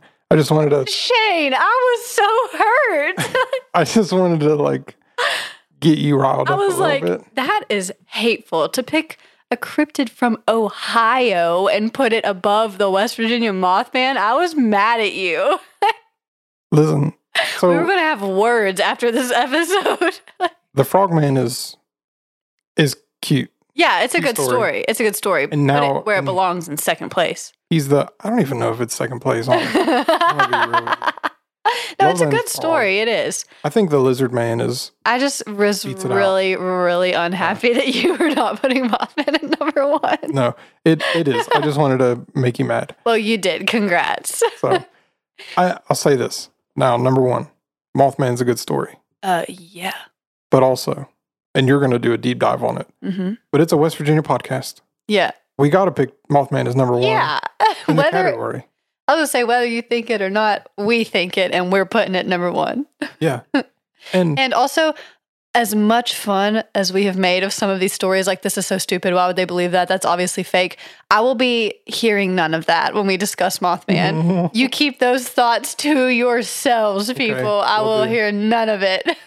you Also- can think it, but I will not hear it. the the whole time I was looking at the Ohio Loveland Frogman, I was like, I bet if he had a driver's license, he would sit in the left lane and like not get out of your way. like, like every other driver from Ohio. I hope we don't have any oh, listeners we're gonna from get Ohio. Like, my aunt lives in Ohio. oh no, I love her very much.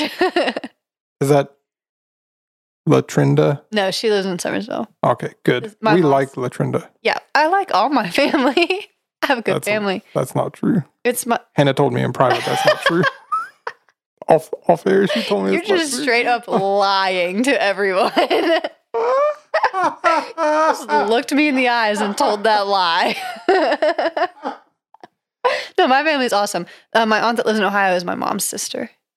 She's so nice. we love your mom too. Yeah, we do. Yeah. Anyway, that's that's all of them.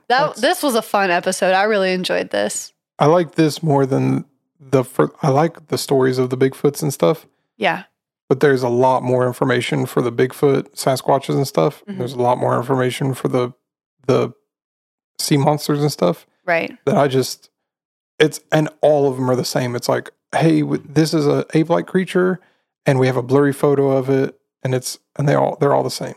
Yeah. And this, then this this was good. the, I like this The part sea too. monsters are all like, "Hey, there's a slimy thing in the lake, and we have a blurry picture of it." Yeah. and and now we have like, I, I it's in a museum somewhere. Like I, they're good stories. I just don't care as much about it as I do like the really oddball things, right. Yeah. Slide Rock Bolter.